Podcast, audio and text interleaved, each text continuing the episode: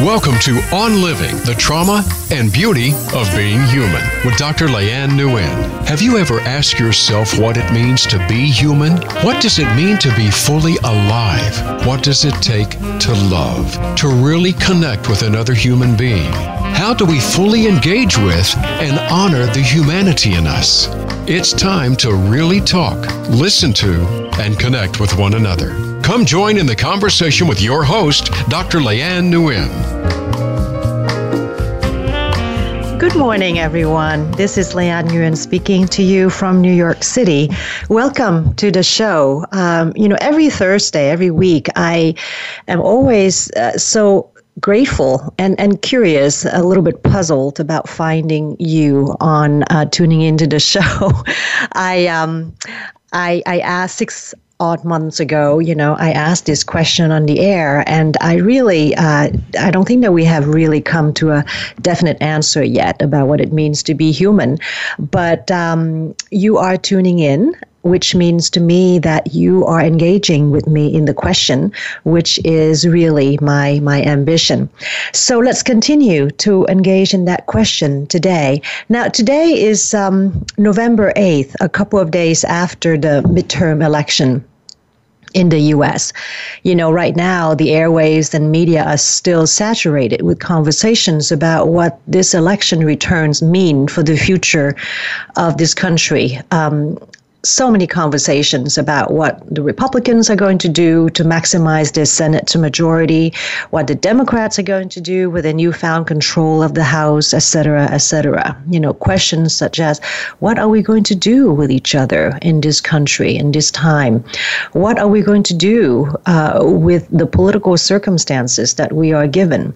What is the most important agenda to devote our resources to for the next few years? How do we want to shape this country, this life, um, this life in this nation with the limitations and the capital that we possess? Um, now, these questions at the, this midterm election season, you know, which almost everyone has said is the most consequential election.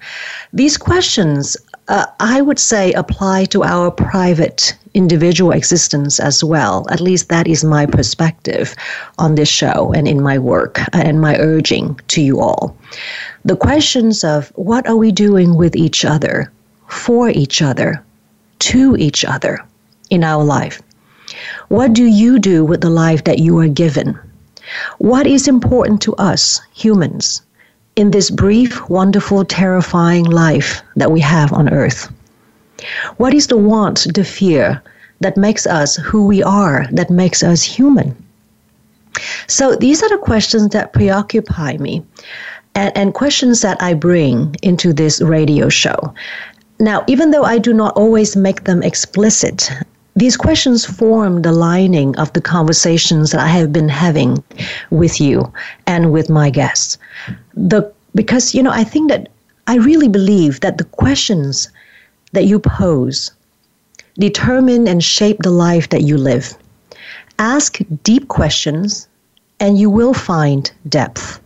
Ask small, fear driven questions and you will get captured by greed and hate and envy. Ask big questions, and the vista of your mind, of your heart, of your psyche opens up. Because the questions that you follow in your life contain a kernel of desire, of longing, of ambition, or fear. There is a quest, I've been saying on this show, there is a quest inherent in every question. Ask the right question and set yourself on the right quest in this life, in your life. Because each life is determined by the question that the person embraces for herself. Each radio show, each offering that you find out there in the world, in the media, on the air, is set by the question that the host holds as important or valuable to ask.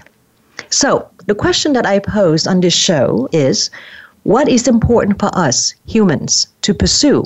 What is essential to our survival? As humans, what is important for us to do for and to with each other? So that is what I want to ask you. And that is what I'm asking my guests for the remainder of, of the season. The answers to the questions are particular, you know, to each person, to each guest. And the answer to this question shapes, though, how we each choose to live and to work. I do not presume to, to be prescriptive in the answer uh, to you know what is important to us. But I, I, I hope that you do not expect that this show will give you the answer. But i do aim though for the conversations here in this hour to serve as a reminder or an inspiration to you to ask yourselves that question every day. What is important to me to remain human? What is important for me to do for and with another human being in order to ensure my growth and survival? So today I have my guest, um, Ada Haslocker. She is a very seasoned divorce mediator, which means that she sees people at um, a particular point in their lives where things are collapsing and the foundation of, of their family structure of their lives is being undone. She catches people then at, at a time when there is so much hurt and anger and fear. And she catches them uh, when they stumble around, I think, with frightening questions about themselves and their future. So I want to have this hour with Ada because I want to know what she sees of the longings and fears when people uh, walk into her office and try to go through the wrenching crisis of, of going through a divorce. And I want to know what she sees um, as their effort to stay connected to each other through this private warfare that is divorce. Or not stay connected to each other. And uh, most of all, um, I want to know how Ada sees her role, her place, you know, in in in in in, in this life, uh, in her interactions or work with people. I really want to ask Ada the question of, you know, what is important to you? What are you trying to do through your work um, in this whole project of, of being alive, of being human? So, small question. Good morning, Ada. Beautiful introduction. so, well, you know, did I when when I was uh, talking about what you see when people walk through the door to your office, did I capture it? You know, there is so much stumbling around, right, and fear and hurt. Tell me, what what do you what do you see when they walk through the door? Okay, great question. So, first of all, let me apologize for my voice this morning. I'm getting over a little bronchial virus, so I'm a little oh. scratchy. So, I just want to start off by saying that. Okay. okay. Um, it's such an interesting way of parsing things in terms of thinking about our humanity because as you know I also train potential mediators how to do this divorce and family work. And while we train mediators in all the skills and the techniques and all the things that they need to know about what we need to do in order to help couples get this work done, one of the things that I always say to the class is that we walk into the room as a human being 1st mm-hmm we don't walk in as a mean? divorce mediator first. Right. Well, we don't walk in as a as a woman, as a man, as a as a mediator, as a, another type of professional, um, as a mother, as a daughter, as whatever. We walk in. We're human beings, and we are all on this planet together, helping each other. I, I that's how I see it.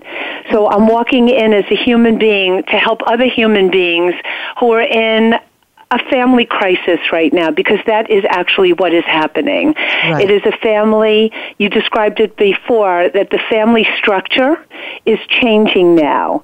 If I work with a couple who have children, I remind them you are always going to be parents to your children. So you're always going to be a family, even if you create another family after this one, this family will always be a family. And the question is, what do you want that to look like now? Now and in the future. Now, uh, do you find that are, are people able to take up your question? To, I mean, because my experience that when you go through a breakup, you can't see straight. Much less, you know, to engage in that question of what do you want your life, your future to look like. Right.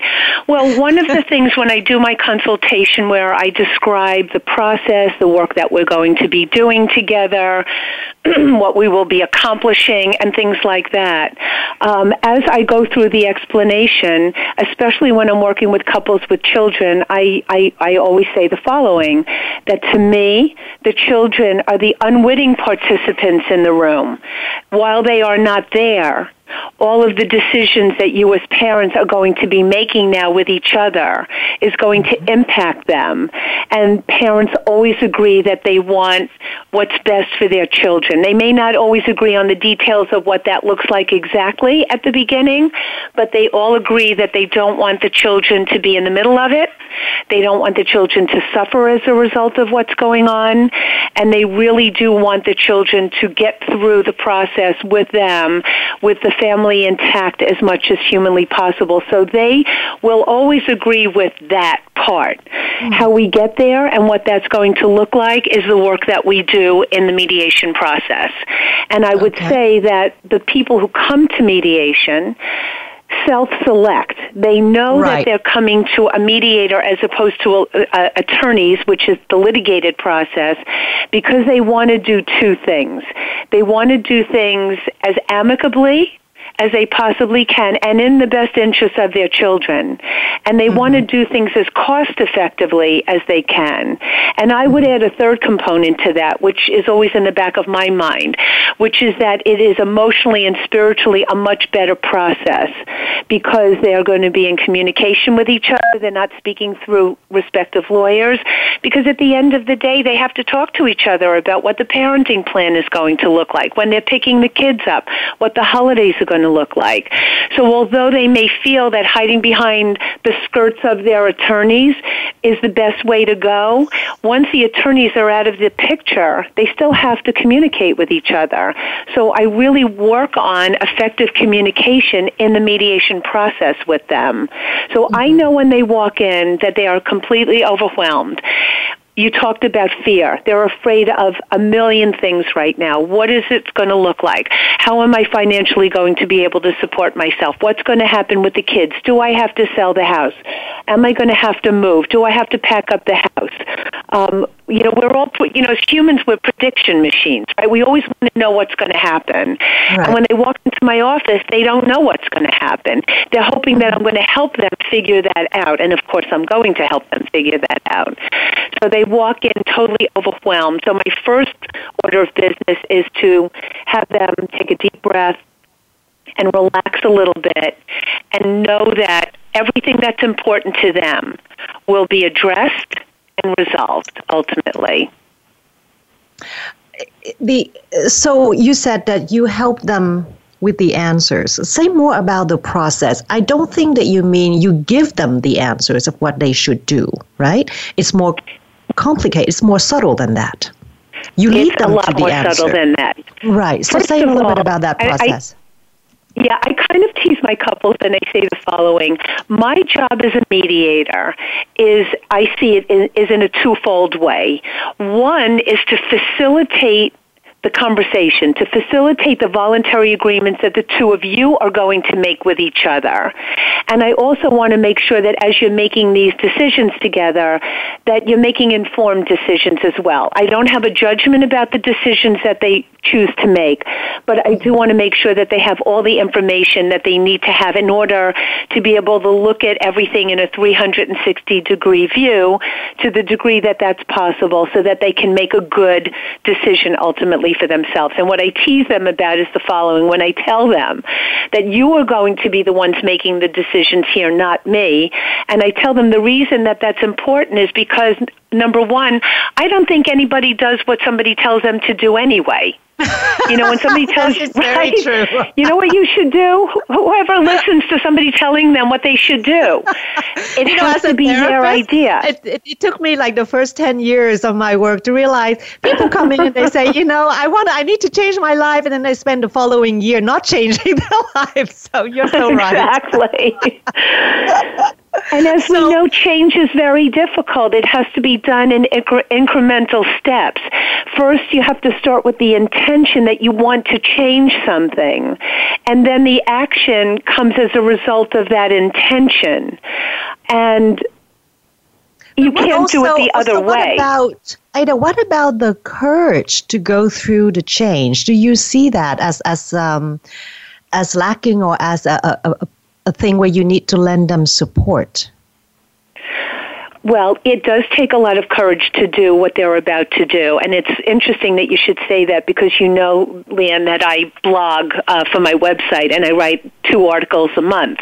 And my November, and actually I'm only doing one for November, and I'm calling it a Thanksgiving thank you to my clients.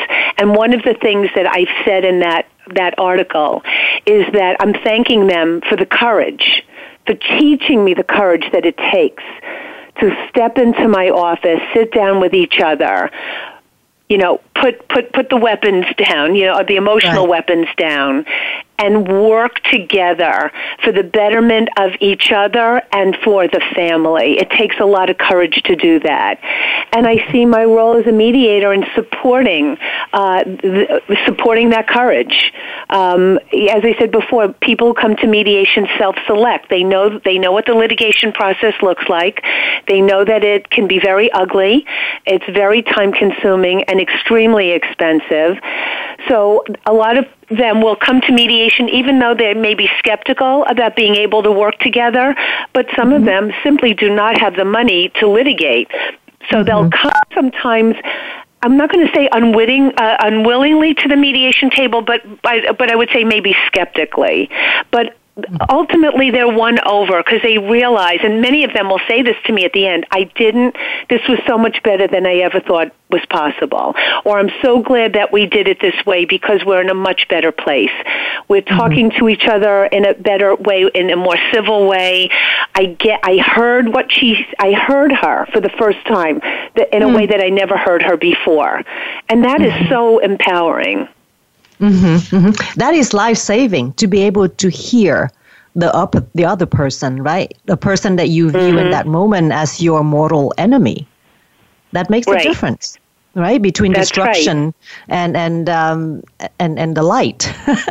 yeah, That's um, right. Let just we, are coming up uh, um, against our first commercial break, so let um, this is a good place to break for a couple of minutes. And when we come back, I really want to ask you, Ada, about this notion of helping people hear each other and talk to each other because that is so mm-hmm. important not just in the divorce mediation process but mm-hmm. but in life in life mm-hmm. in general so uh, we'll be right. right back folks after a few minutes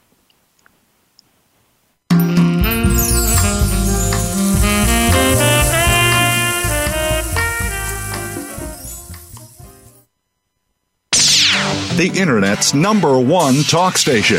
Number one talk station. VoiceAmerica.com. Do you ever feel that you need to make changes but don't know how? Ever wish for someone who can help you find true purpose and make new choices? Dr. Nguyen is this person. Her passion is to help people bridge the gap between where they are and where they want to be. With Dr. Nguyen, you will enter a conversation that is unlike any other. You will make contact with yourself at a depth you never thought you could. You will give yourself an encounter with new thoughts, deep questions, and a renewed faith in your birthright to live the life you are meant to live. Dr. Nguyen's practice has been available to people from all over the world, across cultures and identities. She has built it as a lighthouse and a safe haven to give the deep support and clarity so you can fulfill the promise that you once made to yourself to live your purpose. Whether you are in New York City or anywhere in the world, visit her at drleanne.com. You can also contact her for a free consultation in person or on Skype. The website again is drleanne.com. It's time to have a healthier relationship with money. Use it with purpose to create the life you envision. At Thinking Big Financial, your future starts right now. Services include financial planning and investment management. It's not just about the numbers, it's about how they fit into your life. Reach out to Jim to start thinking big about your own financial life. Because isn't it time? For more information, visit thinkingbigfinancial.com. That's thinkingbigfinancial.com. Do you think about what you really want? Are you looking to change or perfect your environment, your value? your life. We can help. Tune in to Everyday News with the Blantons, hosted by husband and wife team Mark and Dr. Latasha Blanton. Our program will help you find the answers to make the changes in your life with inspiring guests that can help you find your sense of place in the world and how you view it. Listen live every Monday at 9 a.m. Eastern Time, 6 a.m. Pacific Time on the Voice America Variety Channel. News, opinion, your voice counts. Call toll free 1 866 472 5787. 1 866 472 5787. VoiceAmerica.com.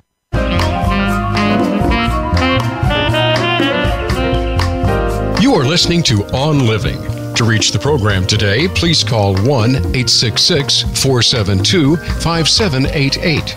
That's 1 866 472 5788. You may also send an email to ldnewin.phd at gmail.com.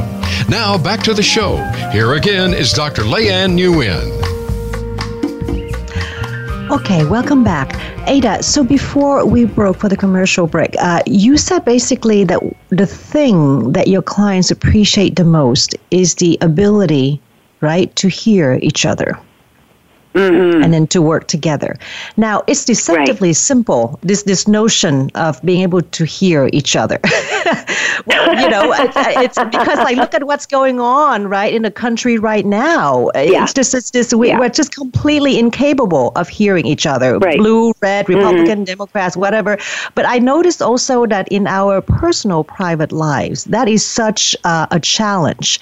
Uh, we take for granted that that is the basic task. So I want to bring you share with with us uh, uh, about this process uh, of being able to hear each other, or rather, you know, what what stands in the way, right? When they start out in your office, unable to hear each other, what is the obstacle there?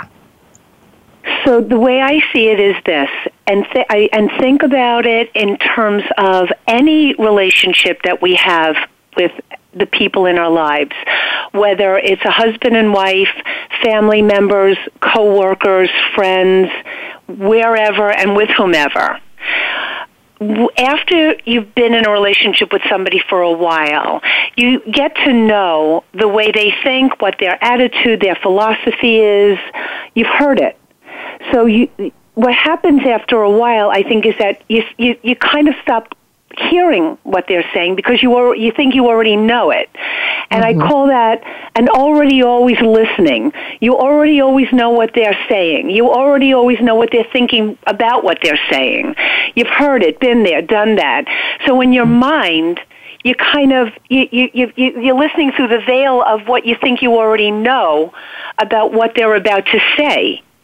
Mm-hmm. And I think this is true for the most part with all of us. I, you know, there are times I'm talking to my husband. He says, "Let me finish," and this is after 15 years of mediating. And I right. said, "But I already know." He said, "Let me finish because no, I have something else that I want to say."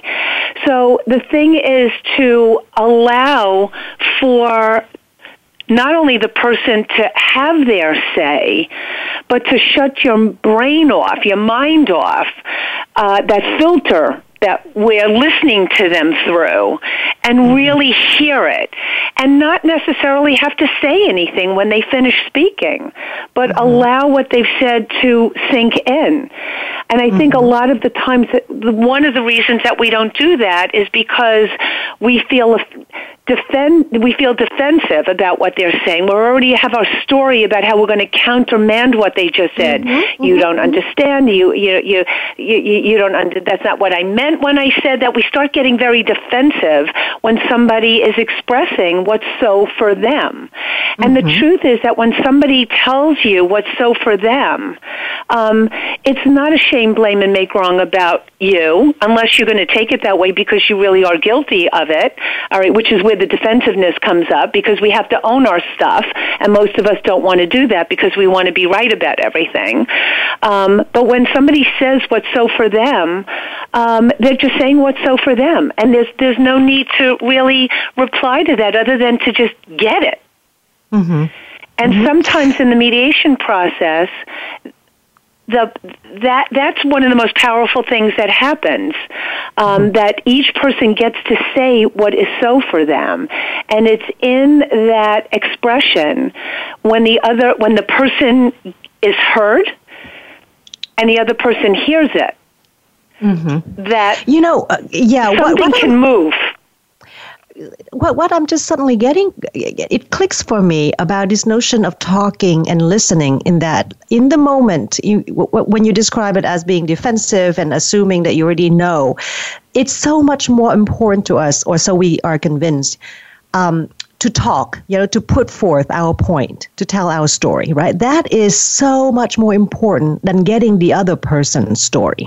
Mm-hmm. So I'm just realizing that the trick then is to be able to tune into the value of getting the other person's story, right? Uh, do you need to like to get to convince your yeah. clients that there is something in it for you to hear her story? Right. It's not. And, it's and, not. It's you not know, being nice. It's not being reasonable. But it serves your purpose to hear the other person. Right.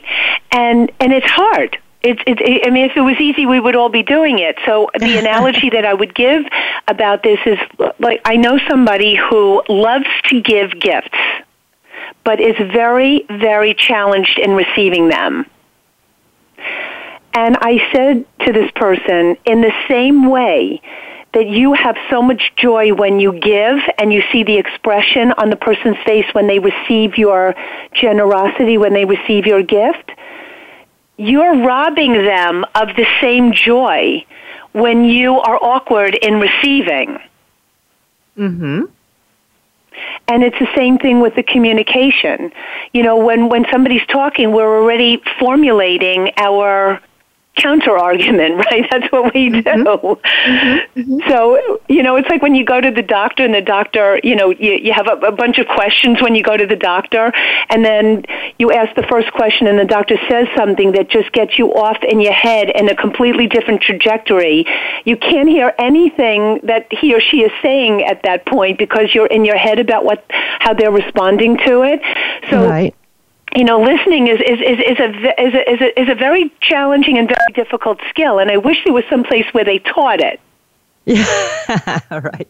now, just you know, again, go, going back to your work, do you, can you tell me like what what's the what's the important the most important thing that you try or you see people finally able to hear from each other or about each other that that really moves the, the process forward, that brings them out of the woods? Like that moment when you I see would, them hearing each other, what is the thing that they are finally able to hear that saves them? That they were both responsible for the for the for, for, for what brought them into my office to begin with. That it wasn't necessarily one person perpetrating the the situation. There's no victim. That in, in that in every relationship, it, it really does take two to tango. One person is rarely, it happens, but rarely is the complete victim here. Mm-hmm. They both were complicit in creating what what what what had the marriage uh, uh-huh. be breached in some way. Uh huh. Wow. So then, the, the to to come to come to terms with their responsibility, and then to embrace that. If that, yeah. I mean, that's not my job to do that, and because that that's more of a therapeutic uh, uh, aspect, and we don't do therapy and mediation. And it's funny because when we do the training for potential mediators, most of the people who do the training either come from a legal background or they come from the therapeutic and social work and psychology background. And when we are talking to the therapists and social workers and, and psychologists, you know, we the, the, when we do the role plays, like the last the the the the, the role the, the people playing the husband and the wife, how do you feel? And we always tell them that's the wrong question. That's a therapy question. You're not going to you how they feel is irrelevant to what's happening right now. What do you think about the proposition that was put on the table?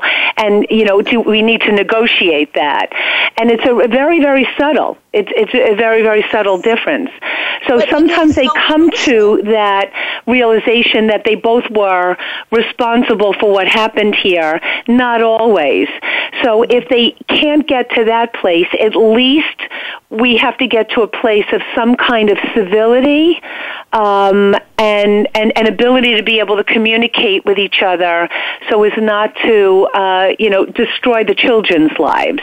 That that that that you know if if if, if we can't get to the first thing, because that once that happens, everything shifts as a result of that for all the obvious reasons. But if they can't get there, they can at least agree um, that they need to have some kind of civility and respect with each other um, and demonstrate that to their children because the kids are watching.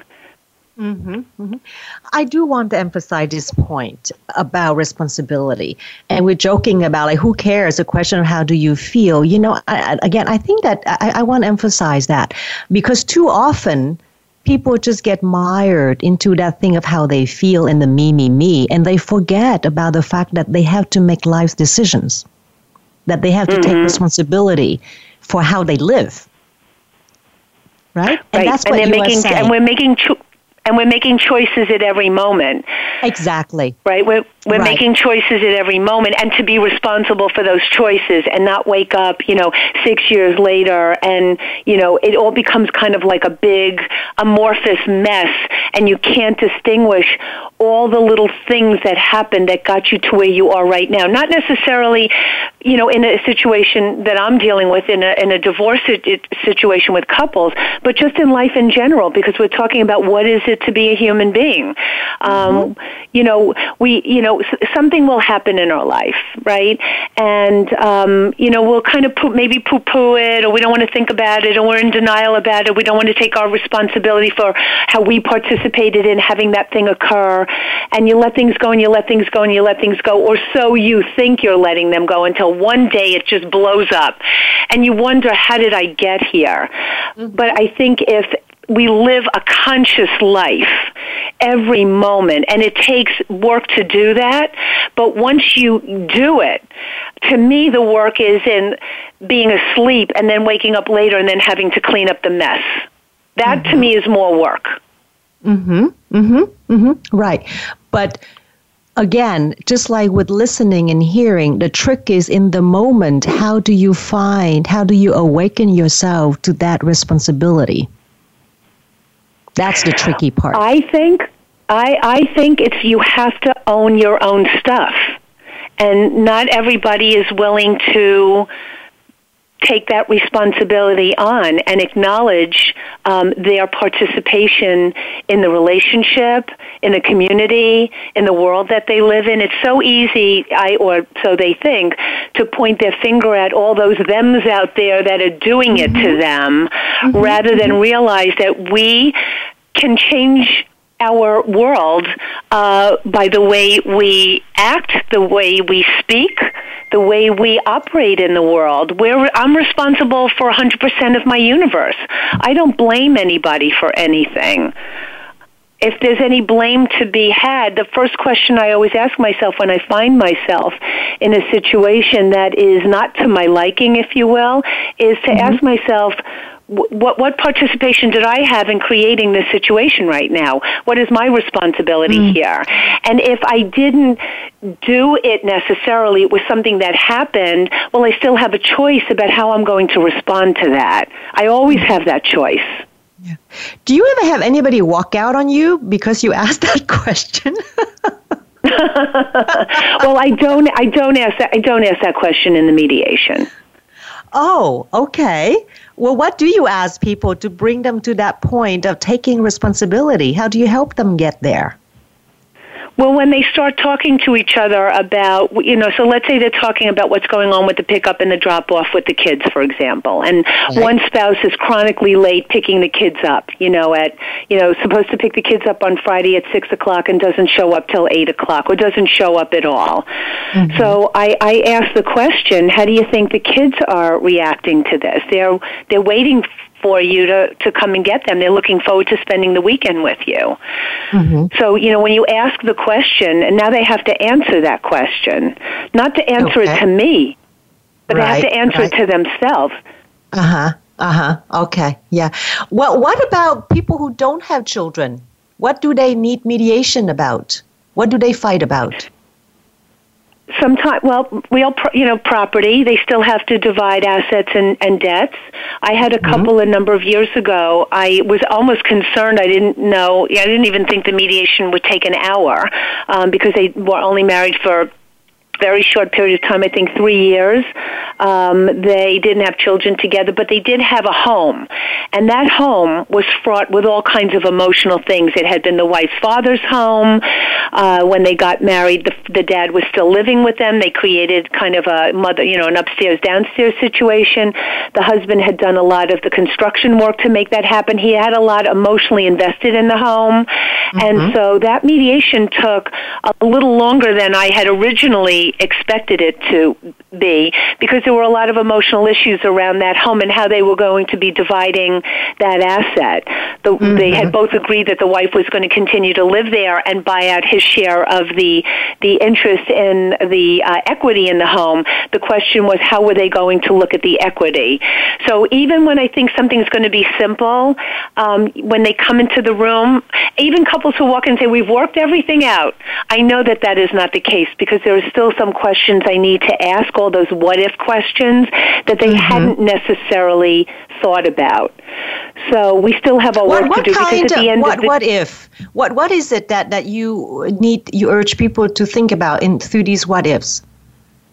okay. So what if things So go let's talk- wrong? Well, let's talk about the marital home. Let's use that as an example. So, if I'm working with a couple and they have a home, and they both have both agreed um, that the wife is going to continue to stay in the marital home for some period of time until the youngest child um, starts high school. Let's say, okay, and let's say the the youngest child is 10 years old, so there's some years before that child is going to start high school.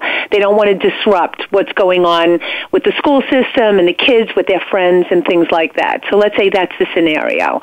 So here are some of the what if scenarios that I have to ask. So question number one. First of all, what is that time period by which uh, we want to put a no later than date in the agreement that states that either um, the wife is going to have the right of first refusal to buy out the husband's share if she wants to buy him out. And if she doesn't or can't, then the husband has the right of second refusal to buy out her share. And if neither one can or wants to, what is the date by which they both agree to put the house up for sale? So we have to talk about a time frame. We can't just leave that open ended. Because mm-hmm. if they both own the home together and they're both on the mortgage and the deed together, and the husband is allowing the wife to continue to stay there with the children for some period of time, he's still tied to that mortgage. And it's mm-hmm. unlikely that he's going to be able to purchase a new home for himself when he's already tied to the mortgage on the marital home. So he's got an interest in a time frame by which he can free himself up from that mortgage so that he'll be in a position to be able to purchase something for himself. So that's one what if scenario. Another No, is the like, following. on. Let's say they hold, hold, hold on because um, I, I need to go on a commercial break, but we're going to come back to this. But I just want to say, so you know, beyond the technical uh, d- details, I think that what you are getting people to do again is to think about how to consciously, right, step into their future to Correct. plan, to think about, to consciously ask themselves, what do I want to do? What am I going to do with blah, blah, blah, blah, right? To kind of really pay attention to what they want, what they choose to do. Um, all right, Correct. so let, let, uh, let, let's go on the second and final commercial break, and we'll be back after a few minutes. Stay tuned.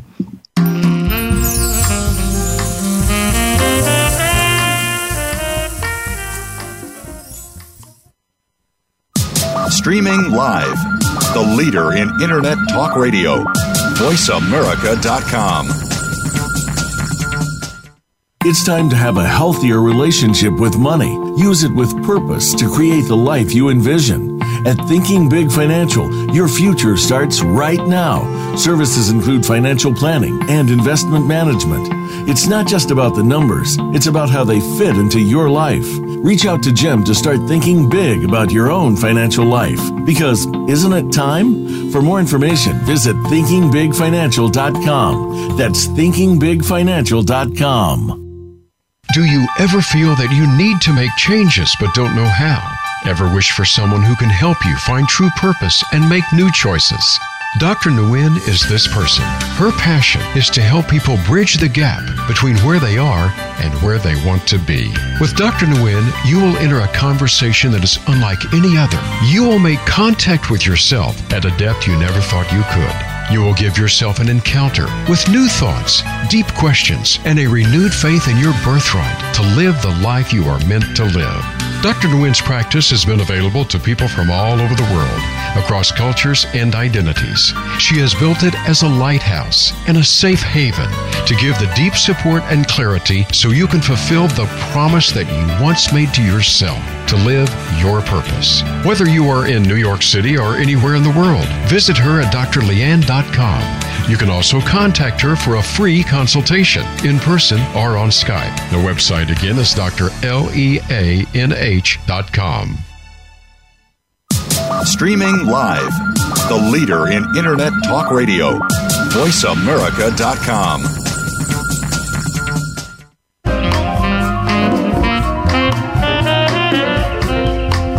You are listening to On Living. To reach the program today, please call 1 866 472 5788. That's 1 866 472 5788. You may also send an email to ldnewin.phd at gmail.com. Now back to the show. Here again is Dr. Leanne Nguyen. Welcome back, everyone. I'm in conversation today with Ada Haswalker, a divorce mediator. Now, if you're tuning in to this episode hoping to find out about divorce mediation, um, I hope that you're not too disappointed because that's not really what we're talking about. We're Ada and I we're we're after something uh, kind of bigger than that, which is life. no, seriously. Mm. I, I, was telling Ada over the break that, you know, from my perspective, what she has in her work is really a privileged view into a, it's a microcosm of, of human relationships, right? Of what people do to each other and for each other. So that's what really, we're, that's what I'm after here. So with that in mind, Ada, you know, let's get to it. What have you mm-hmm. learned about human relationships after all these years of watching people talk to each other and, and struggling to hear each other and trying to not tear each other apart? What what's the one thing that you have learned about human relationships that you want to share with us? They're complicated. They're oh, very, very complicated. no, really, they're complicated. Sometimes I wa- sometimes I say to myself, I, I, I, I, you know, when I, I thought that I would learn so much about the nature of relationships and sometimes the longer I do this work, the more confused I get about it and I'm being totally honest with you about it. There are you know people commit to a marriage. I don't know what they're thinking when they make that commitment. I don't know what they think this commitment actually means. Uh-huh. You know, especially I, so many young people now, you know, I've seen a number of clients who come in who don't want to get married, but they still have a quote unquote committed relationship. They have children together, they buy property together, but they don't want to, you know, stand in front of family and friends and declare that they are married to each other. So that complicates things for a, variety of reasons because at that point they don't have the same legal protections as we do when we are legally married to each other. But I don't know what goes on in people's minds. Sometimes couples come into my office and I didn't even know what they saw in each other to begin with. Um, what they thought was going to happen once the wedding was over, the honeymoon was over, and they got yeah. back into their real life and now had to do the work of what it is to be in a relationship. We even know with our friends how challenging friendships can be. Yes. Friends, you know, disappoint you. They they they hurt your feelings. Um, you know, they're there for you. Sometimes they're not there for you. Sometimes do you give up on those friendships or do you hang in there with those friendships? So, you know, it's you know, I am seeing a very circumscribed um, view of the world with couples coming in having to separate themselves from each other now emotionally financially spiritually mentally and yet they still are tied to each other many of them because they still have children together. What is that future going to look like? So I'm serious when I say relationships are complicated. Why do we stay with some relationships, whether it's friendships or jobs, and and, and others we are we can easily discard them? Um, it, it's so it's such an individual, personal thing, and I think also it depends on you know our backgrounds, our cultural backgrounds, our education, our religious upbringing, um, how we were treated by our parents, what we watch them do, what we learn from them, the good, the bad, and the ugly. Um, and you're bringing two people who are coming in in right. my office with a history and a background that I know nothing about. They may not even know it about each other. And now they're trying to forge a marriage together and then create a family and have children together and move into the future. You know, there's no school where we learn how to do this. And in a way, you know, I mean, this is why I just I'm, I'm just endlessly uh, fascinated by, by by by people, and I totally agree with you about the complication, like the mystery of the human heart. It, it just mm-hmm. there is no app that will ever capture that. Right. But um, about the thing about marriage, on the one hand, I think that it makes total sense for us to look for that promise, right, of forever after, that security. Mm-hmm. On the other hand if you know, if we come to know anything about how people work, it's like the most unnatural thing to go for, right? That right. that, that promise of the permanence of the unconditional, mm-hmm. permanent nature of the connection. So it's it's it's crazy in a way. And I tell a lot of my clients, you know, right? That you think that getting married is yeah. the final destination. No, it's only the beginning of of a roller coaster. I know. Of hard work, I know. tilling, you know, plowing it's, the field. Yes, yes, yes. And you know, think you know, as individuals, you know, we we we we evolve and we change. You know, as we as we grow and we develop and we get older. Um, so, you know, you've got two people now. You know, sometimes you're growing in the same direction. Sometimes there's a split. Um, and then there's a coming back together. You know, it's a long, it's a long road. Um, and the question is, I guess, um, and I know it sounds so ridiculous coming from somebody who's been doing this work for so long, but I guess it's such an individual thing. People ask me all the time if I'm soured on marriage, if I still believe in the institution of marriage as it is. Hmm? I I, do I do believe in it. I, I, I am married and happily so, and um, I like sharing my life. Do we have our arguments and our challenges and all? Absolutely, that's what life is about. To expect that it's going to be a smooth road. You know, when somebody tells me I've been married to somebody for forty years and we've never had an argument, well, you know, I, I don't a I don't believe that. mm-hmm. And, and B, B, you would say there's something wrong with you. absolutely, absolutely. How could that possibly be? Right? right right. well, we've never you know, so word with each other. Well, somebody's been putting up with somebody's stuff for a long time, and you know, I don't know how much longer they're going to live. Right. Right. Right, right, yeah. Now, let's say that you know, if if you if, if you were officiating, you know, a wedding, and you see two people right embarking on this journey, and from your work as a media, you know where it could end and what mm-hmm. it takes what would you say to, to, to people who start out? Like if there's like one clairvoyant, you know, sage advice or, or cautioning or, or something that you can say to them to arm them for the journey, what would you say? first of all, I would want to see them before they were standing in front of me. I, I, I think that the work has to begin before the ceremony. You know, in the Catholic Church, I'm not Catholic, but I know in the Catholic Church they have pre-cana, which is mm-hmm. they mm-hmm. come and meet with the priest, you know, for a number of meetings um, to talk about what what what mar- what marriage is, what the commitment actually means, what mm-hmm. they can mm-hmm. expect. Uh, you know, again, you know, the good and the bad. I mean, we say in sickness and in health, I, we, you know, the, you, it really has to be that way because mm-hmm nothing, you know, no matter how beautiful and wonderful it is at the beginning, things happen. People lose their jobs. There are deaths in the family. There are illnesses. There are all kinds of challenges that we, we have in life. And the question is, are you going to be able to meet them together, to be there together, to support each other, and to truly be there, you know, for the good times and the bad times? You know, people throw in the towel very, very quickly, uh, I think. Um, there have been times where I've done a mediation where at the end, after they've worked things out so well, it's almost too late for the reconciliation, but they say, you know, I wish we had worked on this earlier on. We, we might not have, you know, ended up in this place. Mm-hmm. So, you know, I have, I have a family member who's seeing somebody and they're seeing a couple counselor now and they're they're they're they're dating each other but they've got issues but they love each other they care about each other but they know they've got some things they've got to work out and they're seeing a therapist now which i think is so phenomenal.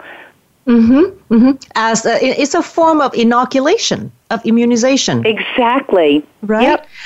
I want yep. just to go back to what we said earlier in, in the hour, you know, about conscious living, you know, and taking responsibility. Um, I realize that you're talking that when most of the time when people get married, it's not a conscious choice. It's a hopeful right. choice. Right? Mm-hmm. It's a mm-hmm. hopeful, wishful choice. But the work right. of really sitting down and, and bringing to the light all the assumptions and hopes and even fears that they have for this relationship, that work is not really encouraged. Instead, it's like, you know, where are we going to have the wedding? And, uh, you know, yeah, it's all about the party. It's all about the party. right, right. And all the wonderful things that would happen, the fairy tale thing. Um, right.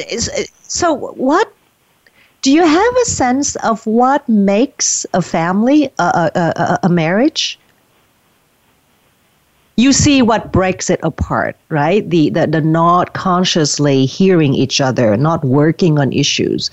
So from there, do you have sort of a, a, a recipe for, for, for what keeps people together? What I would say, I mean, that's such a profound question, Leanne.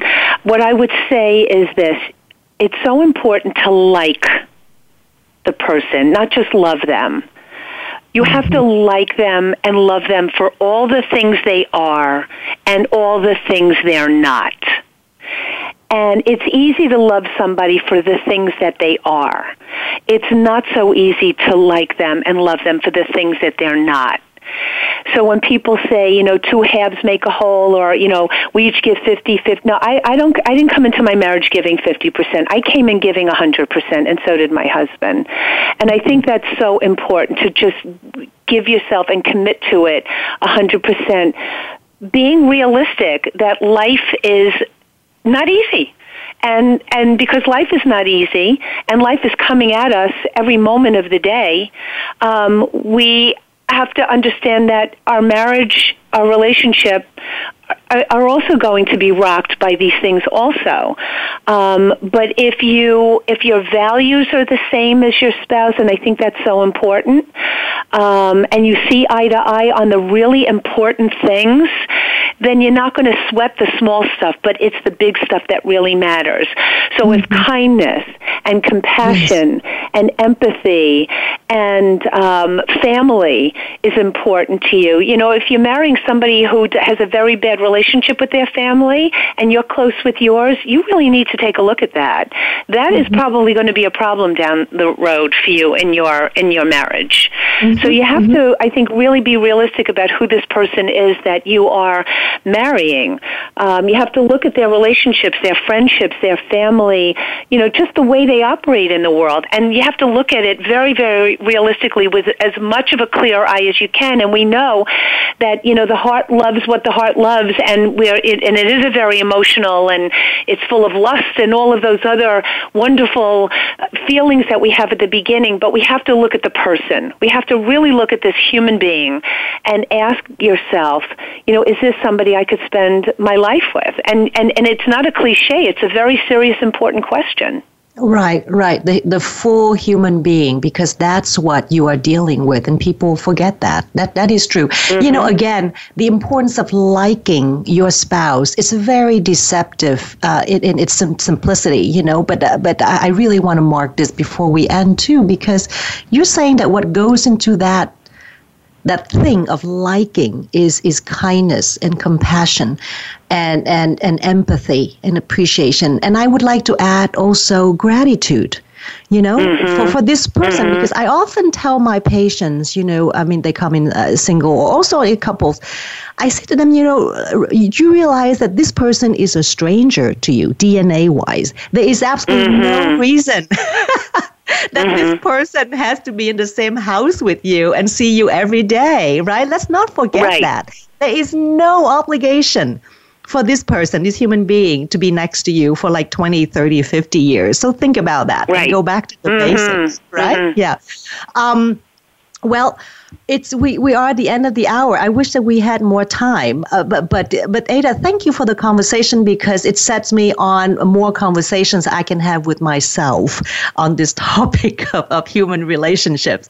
So I'm very grateful uh, for, for you to inspire thank me. Thank you. Uh, it was wonderful. You. I appreciate it. You know, I, I love being in these conversations because they they we have to think about these things. We can't take things for granted. It's it's it's so it's such an important conversation and I, I really appreciate the invitation. Yes. So, um, to you out there, I, I, wish you a lot of gratitude and love with whoever it is that uh, you happen to see standing, sitting next to you, having dinner with you over, um, you know, tonight. And uh, most of all, you know, I wish you all the willingness and ability to hear each other. And I will find you again here next Thursday. Take care, everyone.